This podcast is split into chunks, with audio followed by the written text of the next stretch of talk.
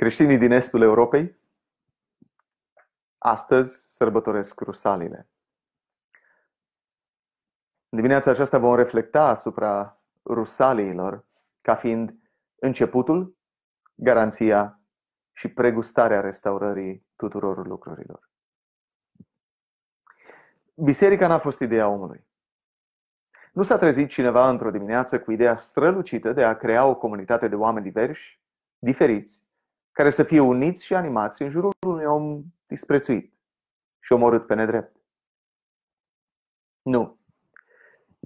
Ideea bisericii s-a născut în inima lui Dumnezeu, Creatorul cerurilor și al pământului. Iar nașterea ei a implicat un efort, o intenționalitate și un cost de neimaginat pentru noi. Dar la împlinirea vremurilor, Dumnezeu a trimis Duhul Său peste orice făptură. Oameni, evident, pentru ca ucenicii lui să aibă putere să fie martori în toată lumea. Aceasta sărbătorim azi. Aceasta a făcut râvna Domnului. La mulți ani, Misio Dei! Pentru această incursiune din dimineața asta, vom folosi textul din Fapte, capitolul 2, începând cu versetul 1. Dacă aveți Biblia sau fie fizică, fie digitală, vă rog să deschideți în Fapte, capitolul 2. Când a sosit ziua cinzecimii, erau cu toții la un loc. Deodată a venit din cer un sunet ca vâjitul unui vânt puternic și a umplut toată casa unde ședeau ei. Li s-au arătat niște limbi ca de foc, care s-au împrăștiat și s-au așezat câte una pe fiecare dintre ei. Toți au fost umpluți de Duhul Sfânt și au început să vorbească în alte limbi, după cum le dădea Duhul să vorbească. Și se aflau în Ierusalim iudei, oameni evlavioși din fiecare neam de sub cer. Când s-a auzit sunetul acesta, mulțimea s-a adunat și a rămas uluită, pentru că fiecare îi auzea vorbind în propria lui limba. Toți se mirau și se minunau zicând, oare nu sunt galileeni toți aceștia care vorbesc? Cum de îi auzim fiecare dintre noi vorbind în propria noastră limbă, în care ne-am născut? Parți, mezi, elamiți, locuitori din Mesopotamia, din Iudea, din Capadocia, din Pont, din Asia, din Frigia, din Pamfilia, din Egipt, de prin toate părțile Libiei dinspre Cirena, vizitatori din Roma, iudei și prozeliți, cretani și arabi. Pe toți îi auzim vorbind în limbile noastre despre lucrările mărețe ale lui Dumnezeu.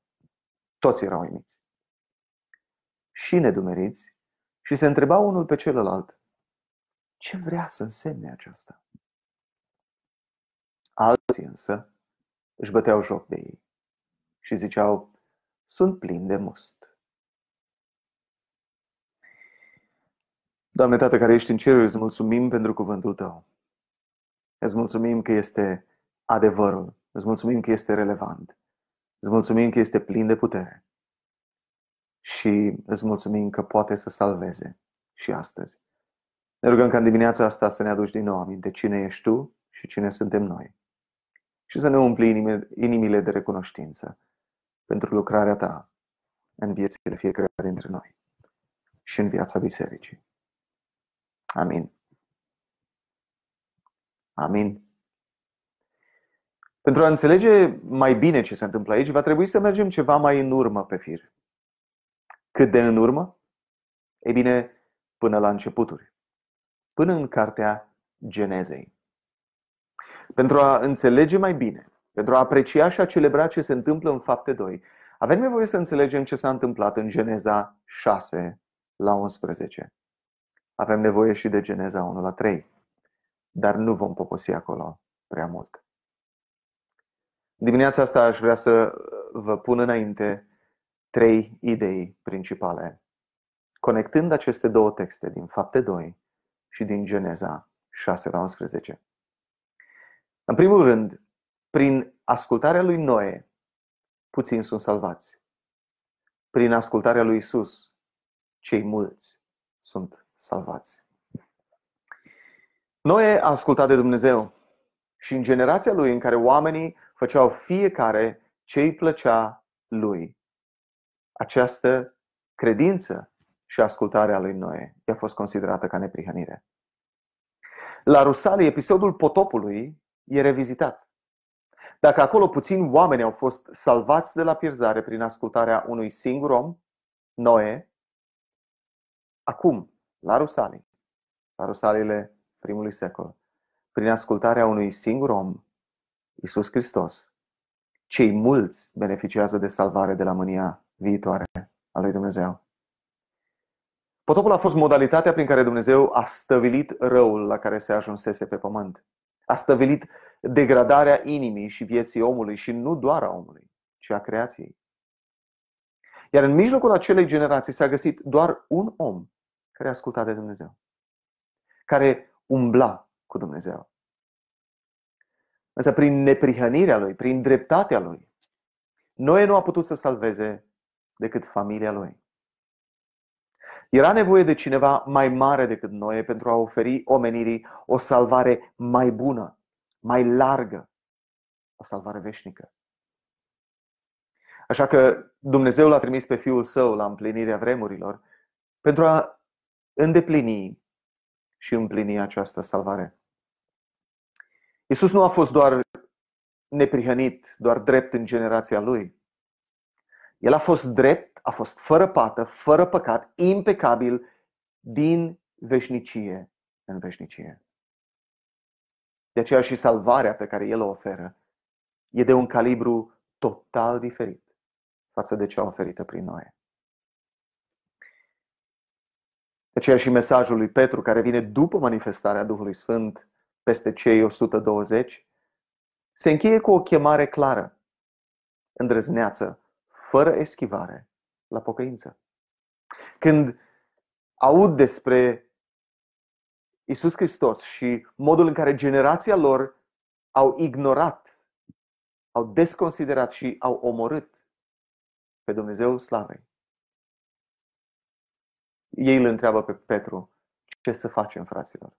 Și Petru spune așa, pocăiți-vă și fiecare dintre voi să fie botezat în numele Lui Isus Hristos spre iertarea păcatelor voastre și veți primi darul Duhului Sfânt, căci promisiunea este pentru voi, pentru copiii voștri și pentru toți cei ce sunt departe, în oricât de mare număr îi va chema Domnul Dumnezeul nostru.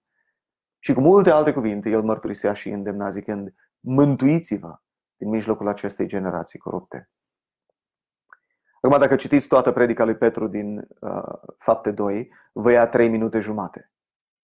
Ca să ne înțelegem. Acela e un rezumat. Nici Petru n-a predicat doar 3 minute jumate.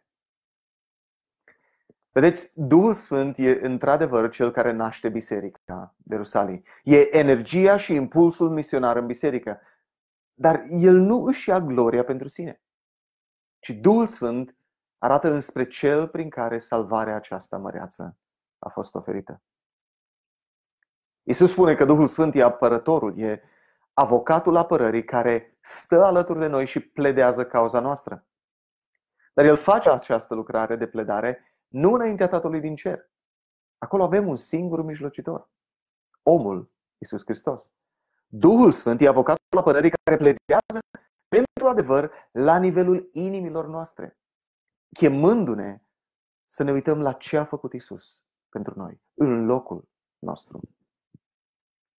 Duhul Sfânt nu e un avocat care arată înspre sine. Duhul Sfânt arată înspre Isus. Îl laudă și îl onorează pe Isus.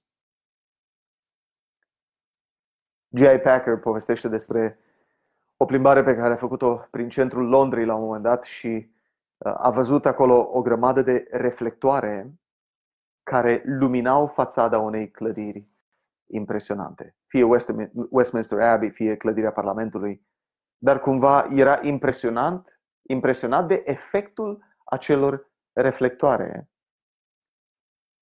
pentru privitor, care nu vedea neapărat unde erau reflectoarele, erau ascunse, mascate în iarba din fața, în gazonul din fața clădirii. Însă acele reflectoare scoteau extraordinar în, față, în, în evidență arhitectura fațadei clădirii. Asta face și Duhul Sfânt cu Isus. Îl pune în valoare, îi arată puterea, îl prezintă ca atrăgător inimilor noastre, mai atrăgător decât idolii inimilor noastre, mai impresionant decât demonii inimilor noastre, mai împlinitor decât tentațiile lumii acesteia.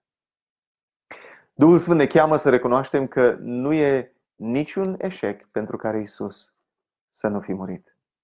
Pentru care să nu pledeze înaintea Tatălui în contul propriului lui sacrificiu. Nu mai este nicio acuzație împotriva ta, datorită lui Hristos. Duhul Sfânt e avocatul nostru pe pământ care arată înspre avocatul nostru din cer și îl face atât de atrăgător, atât de captivant, încât ne transformă viața. Dacă citiți cu atenție predica lui Petru din Fapte 2, în continuarea pasajului citit de noi, veți observa că el nu predică despre Duhul Sfânt. Petru îl predică pe Isus. Cât de extraordinar să ai în tine una din persoanele Dumnezeirii, pledând față de inima ta adevărul lui Dumnezeu. Cât de vulnerabil suntem în fața minciunilor, minciunilor firii noastre, în fața minciunilor celui rău, în fața tentațiilor lumii acesteia. Dar cât de extraordinar că Duhul Sfânt ne aduce aminte adevărul. Ne aduce aminte că suntem iubiți, că Dumnezeu e plin de har și este bun.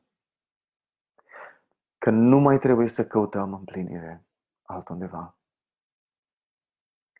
Că și atunci când o dăm în bară, Dumnezeu ne așteaptă ca un tată bun, datorită lui Hristos. Că nu mai trebuie să ne temem, ci putem să strigăm, Aba, adică Tată. Și asta către Dumnezeul cerului și al pământului către Dumnezeul Universului. Așadar, prin ascultarea lui Noe, puțini sunt salvați. Prin ascultarea lui Isus, cei mulți sunt salvați. Iar Duhul Sfânt aplică această salvare zilnic, clipă de, pli- de clipă, umblând alături de noi în toate. La bine și la, la greu, în sănătate și în boală, în bucurie și în tristețe, în viață și în moarte, Vedeți terminologia căsniciei aici? Pentru că da, biserica e mireasa lui Isus Hristos. În al doilea rând, din cauza răutății multora, Duhul Sfânt a fost luat.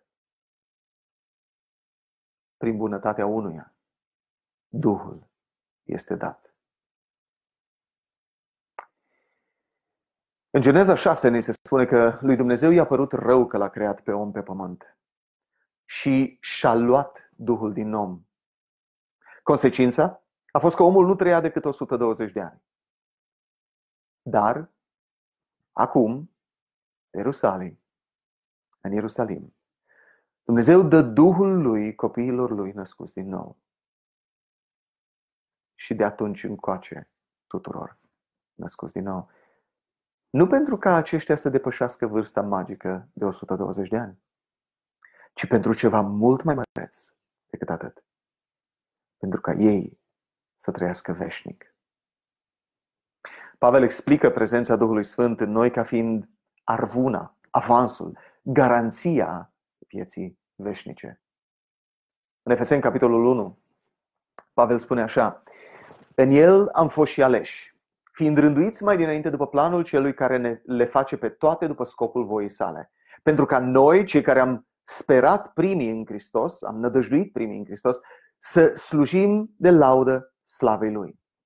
În El, de asemenea, ați auzit cuvântul adevărului, Evanghelia salvării voastre. În El ați și crezut și ați fost pecetluiți cu Duhul Sfânt pe care l-a promis. Care este o garanție a moștenirii noastre până la răscumpărarea celor ce sunt proprietate lui Dumnezeu, spre slava, spre lauda slavei Lui. Deci Duhul Sfânt al lui Dumnezeu în noi e garanția că Dumnezeu ne va da viața veșnică odată cu parusia, odată cu revenirea lui Isus și sfârșitul zilelor. Iar noi, acum, pentru că știm că Dumnezeu nu se contrazice pe sine însuși, ne purtăm ca și cum avem viața veșnică. Dumnezeu a făcut tot ce ține de El să ne salveze, să ne promită, să ne garanteze viața cu El o veșnicie. Iar această viață vine cu putere, vine cu îndrăzneală, vine cu energie, vine cu speranță, vine cu resurse nebănuite pentru a înfrunta gre- greutățile vieții de partea aceasta a veșniciei. A avea Duhul Sfânt în noi e un privilegiu care greu poate fi în cuvinte, pus în cuvinte. Tot Pavel, când vorbește despre prezența lui în noi, ne îndeamnă să fim plini de Duhul. Dar ce înseamnă asta? Cum arată asta? Ce efect are asta? Dacă veniți la noi acasă, pe toți pereții sunt poze cu mine și Naomi. Cu Naomi și cu mine. Încă de când eram prieteni. Viața mea a fost radical transformată de unirea vieții mele cu a ei. Iar pozele cu ea, deși nu sunt persoana ei, sunt o reamintire constantă a acestei uniri. Prezența ei în viața și în casa noastră, ca familie, e transformatoare. Oare ne dăm seama cine locuiește în viețile noastre? Suntem copleșiți de conștientizarea prezenței glorioase a Duhului Sfânt în noi? Cred că sunt o mulțime de lucruri pe care le facem pentru că nu suntem conștienți că El e în noi. Dacă ne-am uitat la pozele de pe pereți, la modurile în care viața noastră a fost marcată, transformată de prezența Duhului Sfânt în noi, poate că în unele decizii am alege diferit. Poate că am ajunge să facem față diferit feluritelor ispite. A fi plin de Duhul înseamnă și a ne agăța de cuvintele Lui. E diferit decât a fi umplut de o forță impersonală. În urmă cu câțiva ani am cumpărat un teren pe care ne doream să construim o casă. A fost o perioadă de încântare și anticipare. Când am căzut de acord asupra prețului cu proprietarul, i-am oferit o garanție pentru teren, o sumă suficient de mare pe care am fi pierdut-o dacă reziliam contractul, precontractul, înainte de finalizarea vânzării. În același timp, dacă vânzătorul s-ar fi răzgândit, ar fi trebuit să ne înapoieze el în suma de câteva ori, multiplicată de câteva ori. Avansul acela funcționa ca o garantare a semnării contractului final.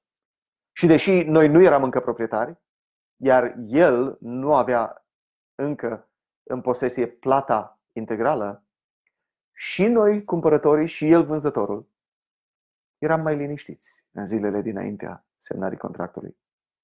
Știam că cealaltă parte își asumase un cost mare, cu un cost mare, responsabilitatea ducerii la capăt a promisiunei de schimbare a proprietarului terenului. Într-un mod similar, Dumnezeu ne-a dat Duhul lui ca un avans, ca o garanție a ceea ce ne-a pregătit în glorie. Noi nu avem încă lucrul promis în întregime. Nu avem trupuri glorificate. Nu avem pomul vieții la îndemână. Nu avem râul vieții în vecinătate. Nu îl experimentăm nemediat pe Iisus Hristos glorificat.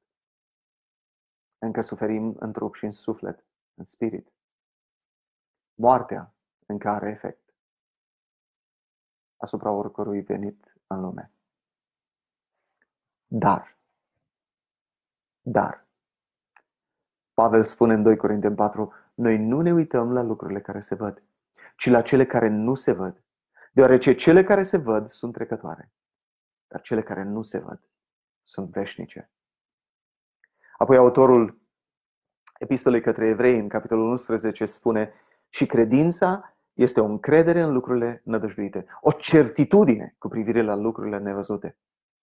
Prin credință înțelegem că veacurile au fost create prin cuvântul lui Dumnezeu. Așa încât ceea ce se vede a fost făcut din lucruri care nu se văd.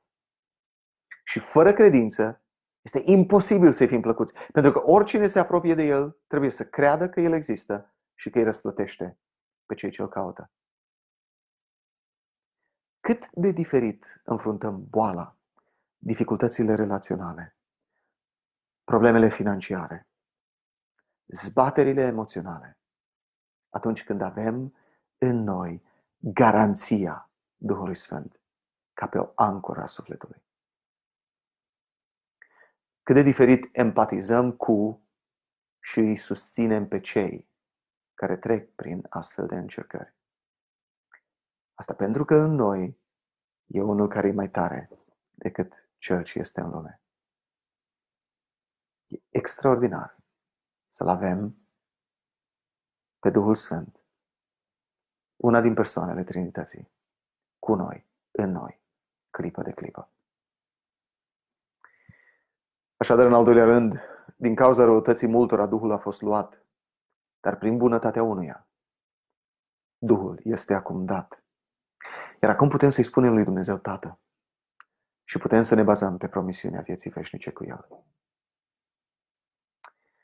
În al treilea rând, din cauza mândriei multora, unitatea a fost distrusă. Datorită smereniei unuia, comuniunea a fost restaurată.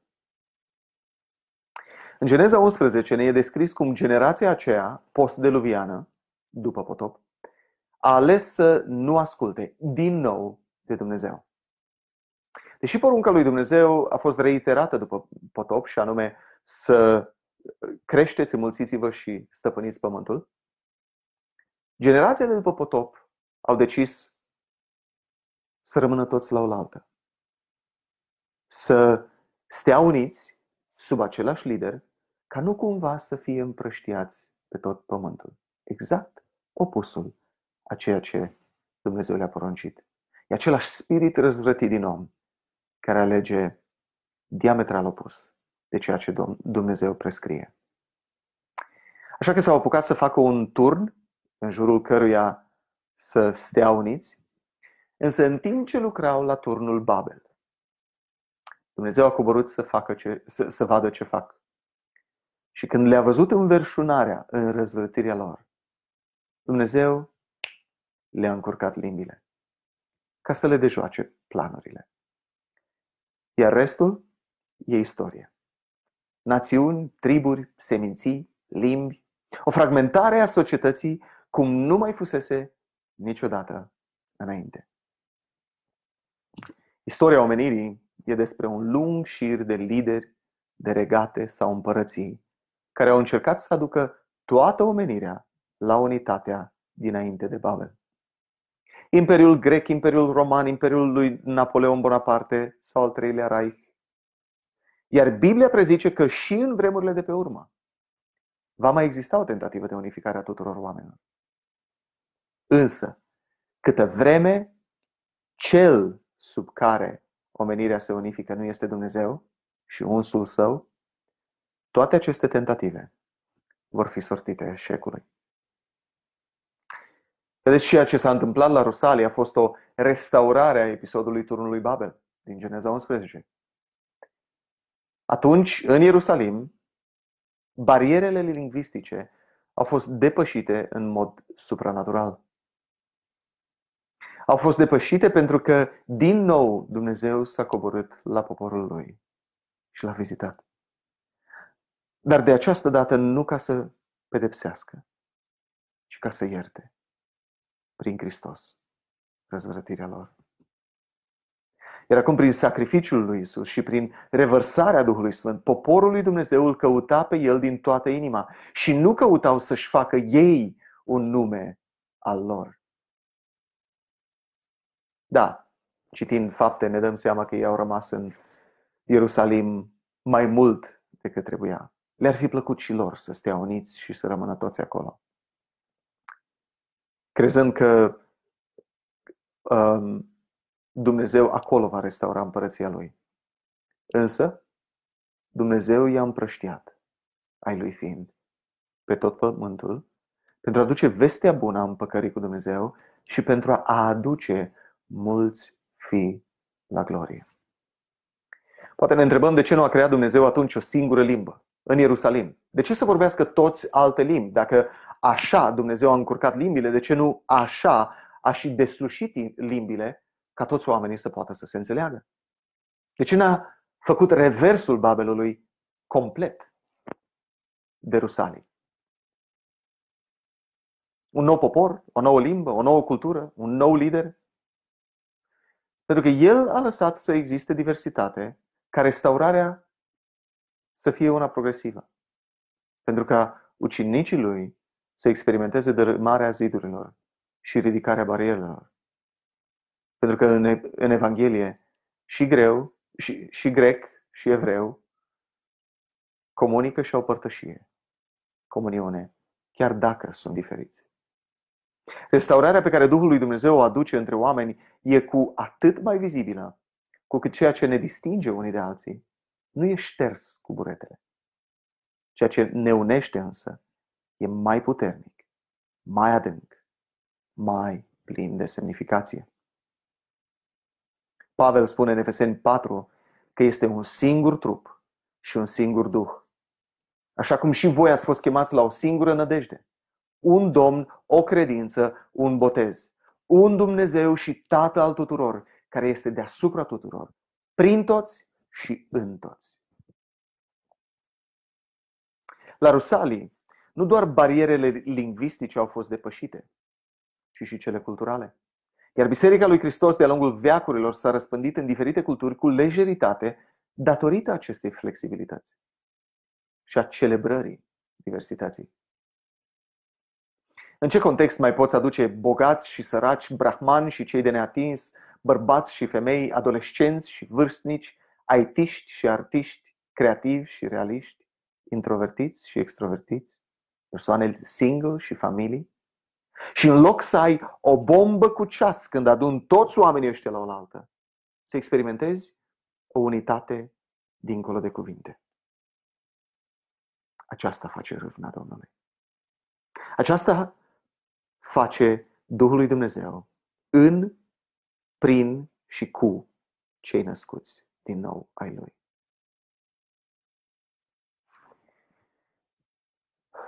Nu știu dacă ați uh, călătorit în alte părți ale lumii în contextul lucrării creștine sau, sau stând acolo la destinație cu familii de creștini. Eu am avut ocazia să fac asta ceva mai mult de-a lungul timpului, prin călătorii misionare, conferințe la care am mai fost. Și lucrul surprinzător de fiecare dată a fost cât de familie i-am simțit pe oamenii aceia pe care îi cunoșteam pe, pentru prima dată. Câtă încredere reciprocă experimentam din start. Iar când vorbeam despre Hristos, era fantastic cum inimile noastre se uneau, rezonau și eram încurajați unii de alții, de parcă vorbeam aceeași limbă. Motivați să-L iubim mai mult pe El, prin care aveam parte de acea unitate a Duhului pe care o experimentam. Vedeți, islamul consideră că totul va fi bine, va fi restaurat când toată lumea va vorbi limba arabă și cultura arabă va fi predominantă sau dominantă. Dar prin evenimentul de la Rusalii, Scriptura ne spune că orice limbă e un vehicul potrivit și suficient pentru proclamarea veștii bune a lui Hristos. Și că prin Duhul Sfânt experimentăm unitatea după care tânjim ca umanitate. Unitate care e doar o pregustare a ceea ce va însemna veșnicia. Pentru că mai târziu, în, în ultima carte a Bibliei, și uite așa am trecut din Geneza, prin fapte și până în Apocalipsa, Ioan spune așa, după toate acestea, m-am uitat și iată că era o mare mulțime pe care nimeni nu o putea număra. Din toate neamurile, semințiile, popoarele și limbile stăteau înaintea tronului și înaintea mielului, erau îmbrăcați în robe albe și aveau ramuri de palmier în mâini. Și ei strigau cu un glas tare, mântuirea este a Dumnezeului nostru care șade pe tron și a mielului. Ce imagine! Ce imagine! Da, azi creștini din estul Europei celebrează începutul, garanția și pregustarea restaurării tuturor lucrurilor. Dar cât de tare va fi atunci când credința se va transforma în vedere? Eu unul de-abia aștept. Amin. Dragilor, ne bucurăm că ați fost împreună cu noi în această dimineață.